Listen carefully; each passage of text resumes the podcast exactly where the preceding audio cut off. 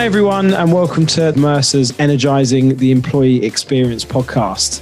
Here at Mercer, we're the global consulting leader across talent, health, retirement, investments, and of course, employee benefits. For more details, please visit us at uk.mercer.com. In this podcast series, we're going to be exploring the future of work, the latest trends, and of course, all the big topics in HR. I'm your host, Jack Curzon, Consultant Director here at Mercer. And each week I'm going to be joined by colleagues of, of mine from Mercer and wider um, who are going to share all their ideas, their experience, and their insights.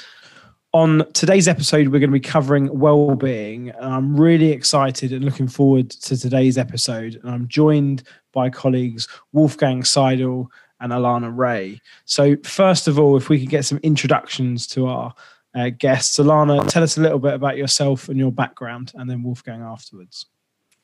Thanks, Jack. Um, so my name is Alana Ray. I am the uh, specialties growth leader with an MMB and have been at Mercer for about nine and a half years now. Um, I've had a variety of different roles throughout that time, um, but I'm really enjoying um, being a passionate advocate for well-being and really thrilled to be here to talk with Wolfgang and Jack and to you all today.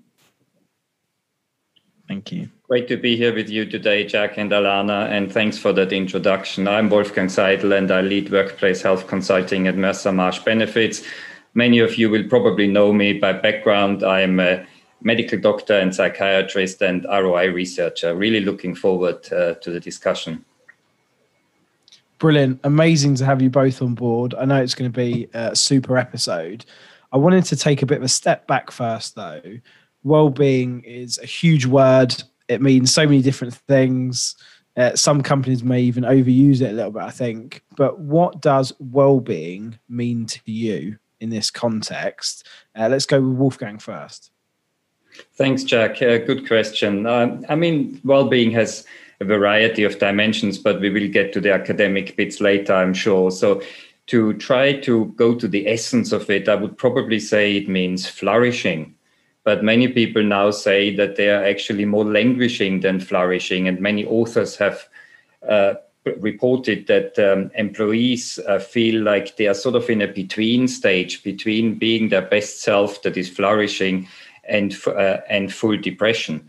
I mean, if we go back in history a little bit, the World Health Organization made a brave attempt to frame health positively by saying in 1948 health is a state of complete physical, mental, and social well being. That I think is difficult to achieve and potentially alienating some people because it's so comprehensive and hence almost meaningless because health is on a continuum and not an all or nothing experience. So either the full presence of physical, mental, and social well being or the full absence of it. So, how about making it simple and uh, I like to go back to my Austrian roots and uh, and quote Freud, who said, you know, it's being able to work and able to love. So let's start with that one. It's pragmatic and yet a deep definition, in my view, if you like. And what I like for the purposes of our discussion today, that that being able to work and able to love also alludes to the fact that work is actually good for us. Research clearly suggests that people who lose their job and are keep being made redundant. Some of those colleagues have psychological scars for a, a, long time that you can measure even 10, 20 years later in psychological tests. So, what we can infer from there is that work in principle is part of what makes us human with a sense of purpose and what makes us happy, if you like. But it has to be good work. So, what we are returning to now shouldn't be just the same old, same old, but it should be a place of good work.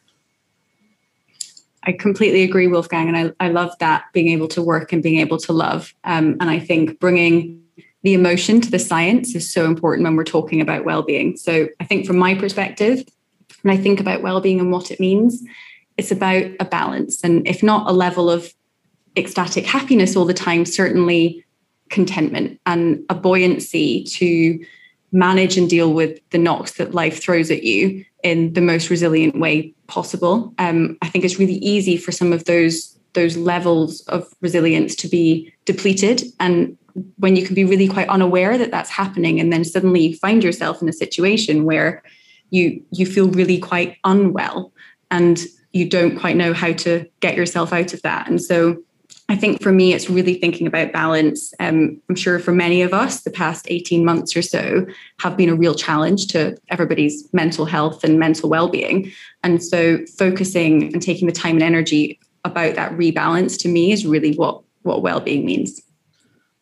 Thank you. I completely agree with both of you. I um, that that balance element is, I think, key when you consider all the different areas of well being.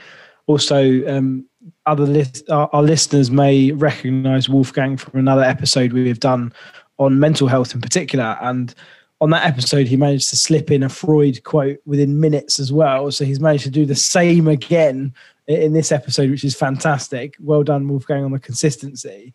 Oh, um, one thing I just wanted to cover, yeah, is is how I think well-being is quite personal to, to individuals, and you know different elements will be important than others. What do you feel the different dimensions are to well-being, or the different particular areas? Uh, Alana, first of all.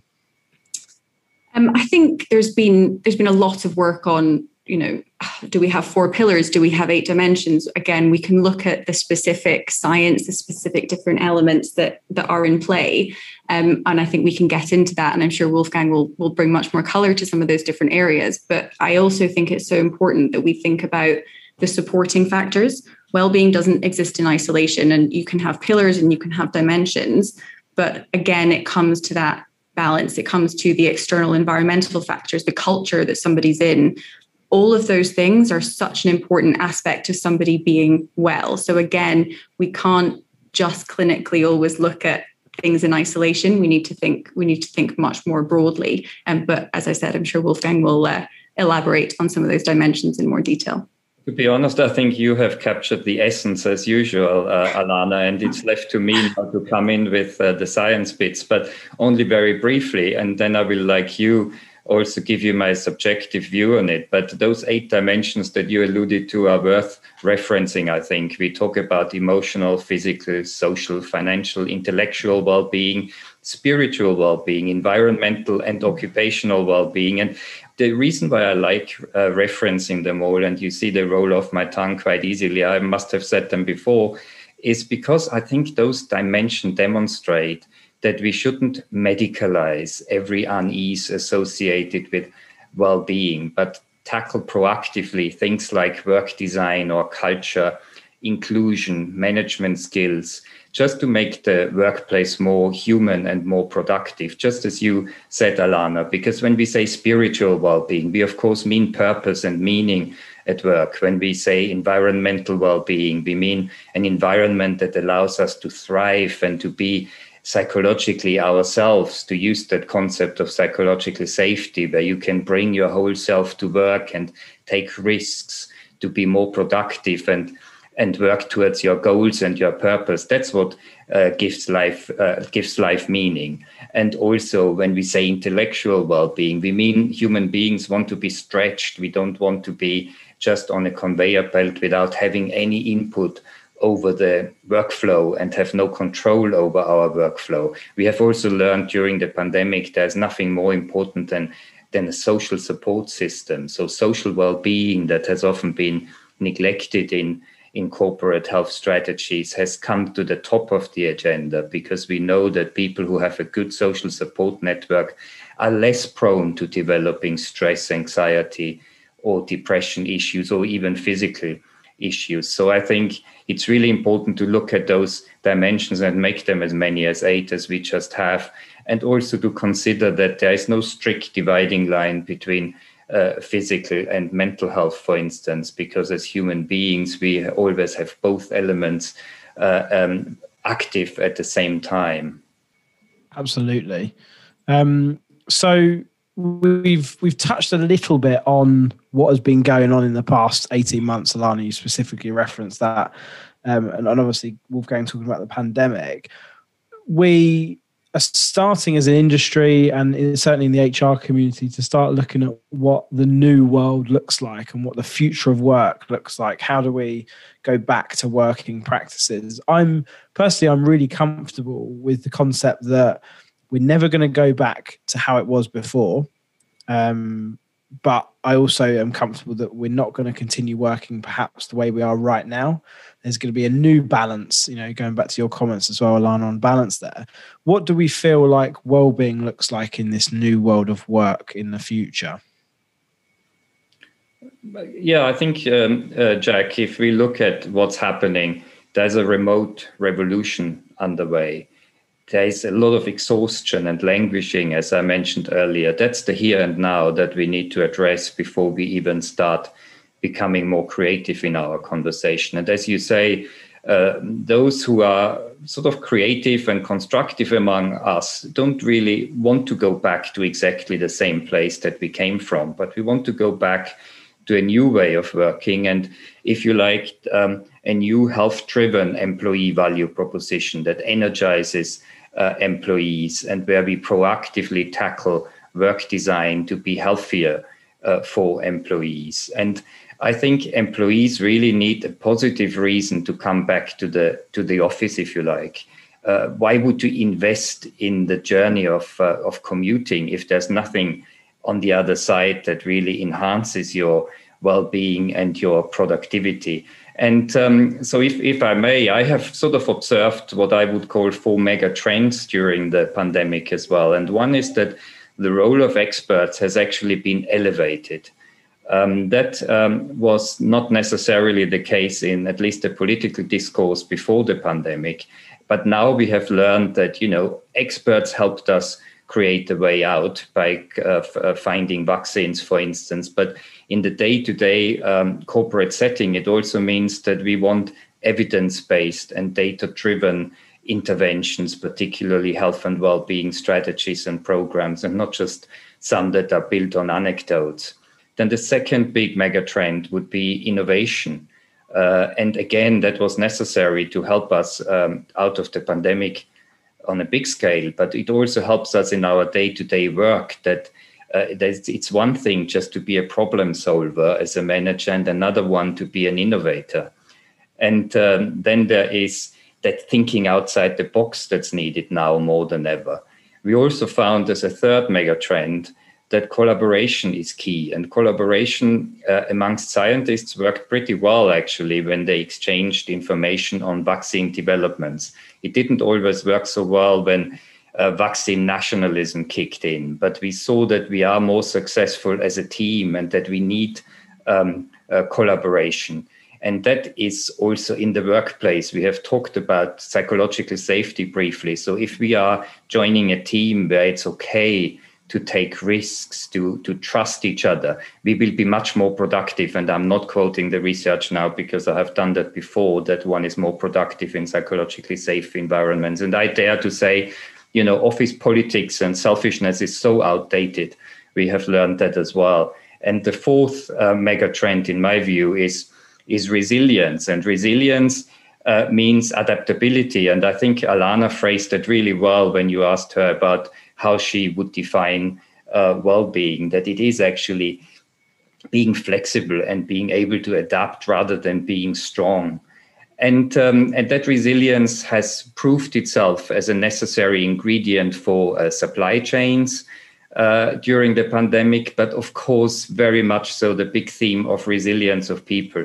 And if i may just expand a little bit more I think what what's going on in terms of organizational culture in the post uh, COVID world is that we were forced to work uh, away um, uh, from the office, and now when we are rethinking the office environment, we have learned that the physical conditions of our office are really, really important.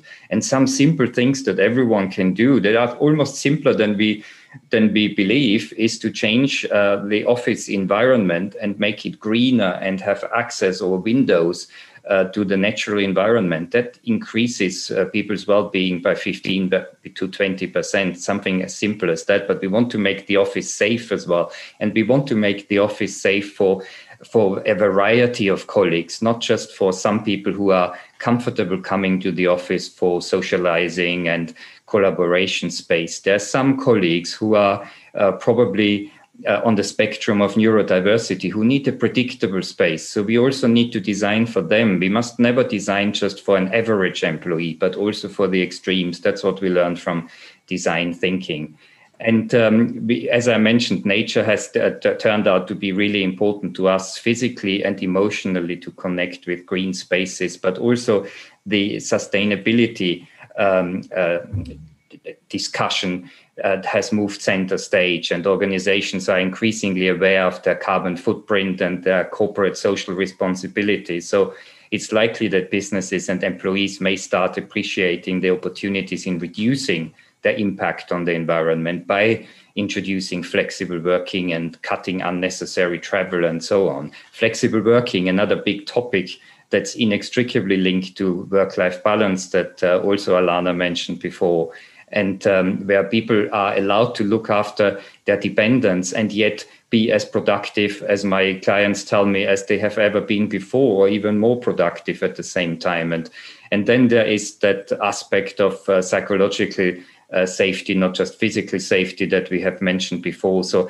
i'm really excited by the idea of uh, returning to work and not accepting uh, the status quo, but to to to develop something new together. And however incremental the difference is, it will be uh, significant, I guess.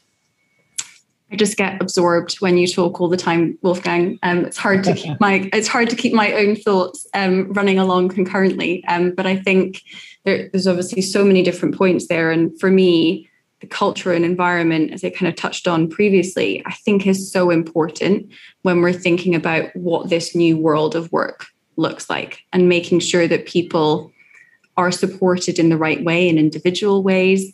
Um, and there's, I think there's a lot of work that organizations need to do because we're in such a different space. And there's an element of when the pandemic started, we had to adapt overnight. What I'm really seeing now is that we know this return to normal, return to office, return to work for those who maybe haven't been able to work is now going to happen. There's an inevitability of it. And actually, I think that creates quite a lot of anxiety for a lot of individuals and a lot of uncertainty because they're not sure what that's going to look like or how it's going to work or what it means for them. And so, for me, I think if I'm thinking about it from an organizational perspective, trying to give clarity to employees is so important because every individual they may they may deny it wants an element of control. They want to be able to have that predictability. They want to know what's going to happen and what the future holds for them. So i think for me that's the role of the organization is to really give as much clarity as possible. And of course to wolfgang's point that kind of flexibility and all of that needs to be embraced within the wider cultural and environmental aspects that that piece around psychological safety is just so important. If in order to be well in order to be fulfilled at work you need to be able to know that you can fail and be supported and that you have the trust and the backing of all of your employees and, and your business. So I, I completely agree. I think it's it's a really exciting time and i'm i'm intrigued massively to see what organizations are going to start to do to really support this new phase of, of working.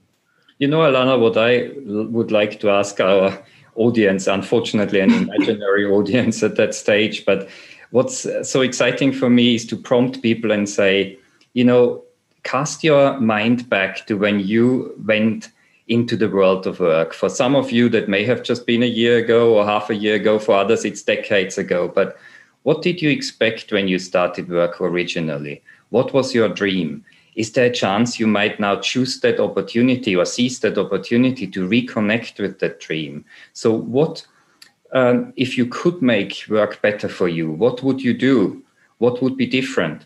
So, I don't think we need to answer that for ourselves because we have alluded to where we are coming from. I guess it would be really exciting to enter into that imaginary dialogue with our audience, and maybe people will write to us afterwards. But I think that's sort of the source of our creativity to reconnect with what made us tick in the first place when we went to the world of work.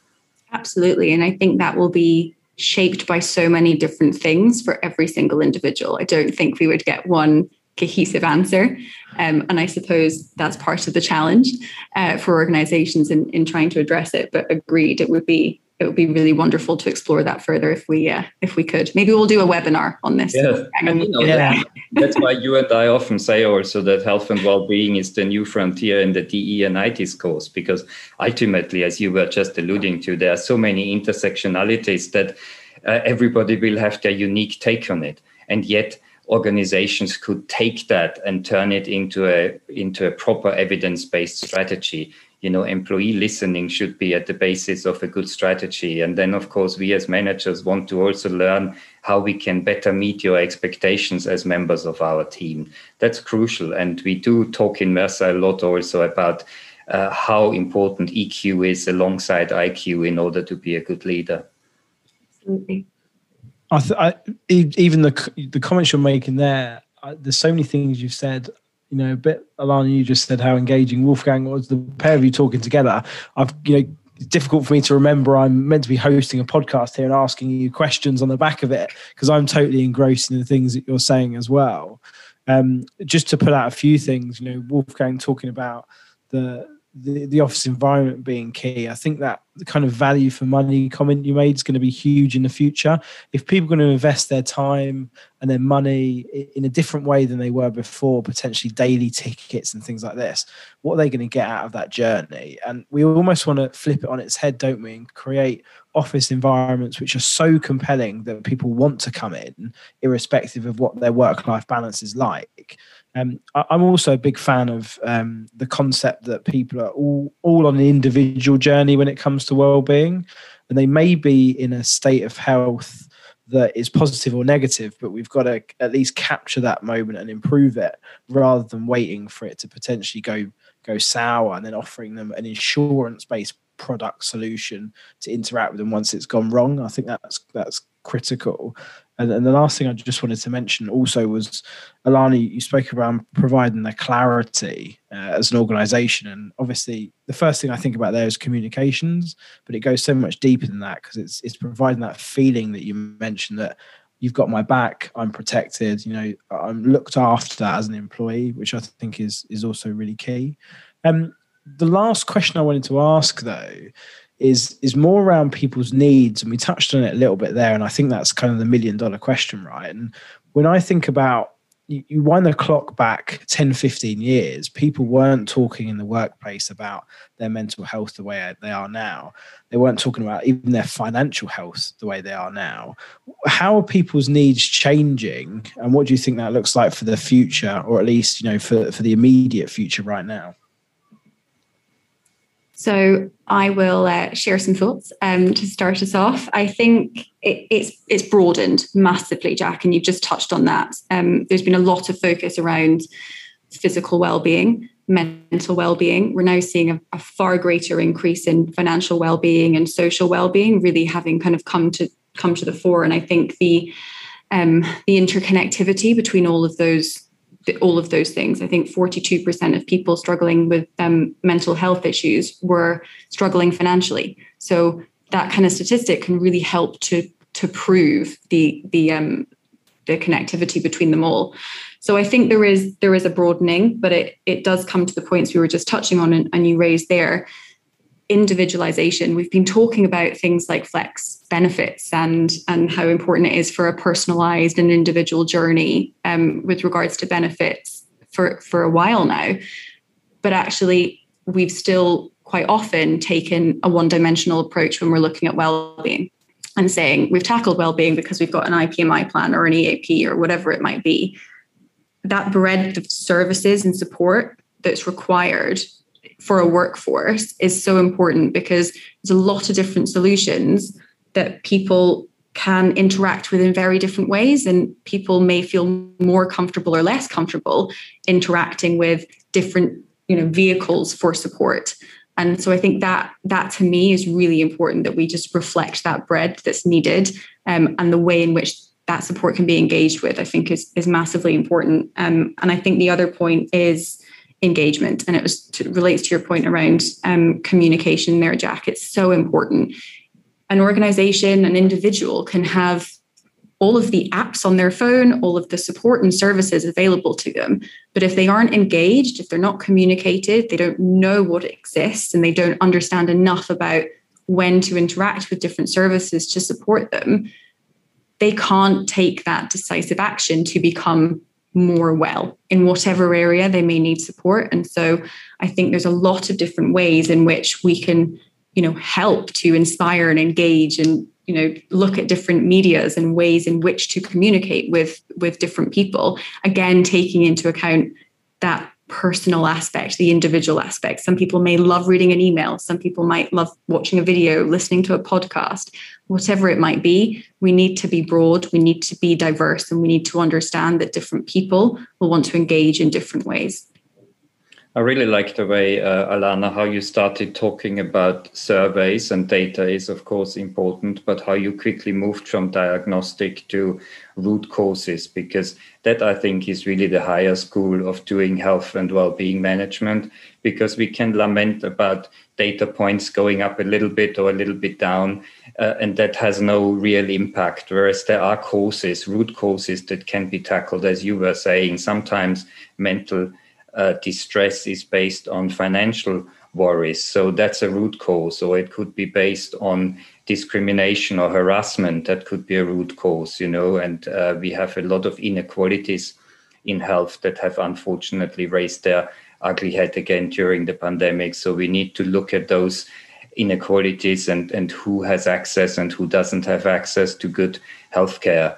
The other point I want to add perhaps is um, uh, going back to Jack's question as well, I think the discourse will evolve uh, in terms of mental health as well. As you were saying, we are more willing now uh, than 10, 15 years ago, uh, as you said, to, to talk about mental health or financial well being. And yet, you know, we are doing it still a bit tentatively. So people say, oh, I have mental health worries. And that's a step in the right direction. But I think in another five or 10 years, people will be able to address what worries them as opposed to using mental health almost as a sort of uh, sticking plaster or as a generic terminology. I have mental health issues.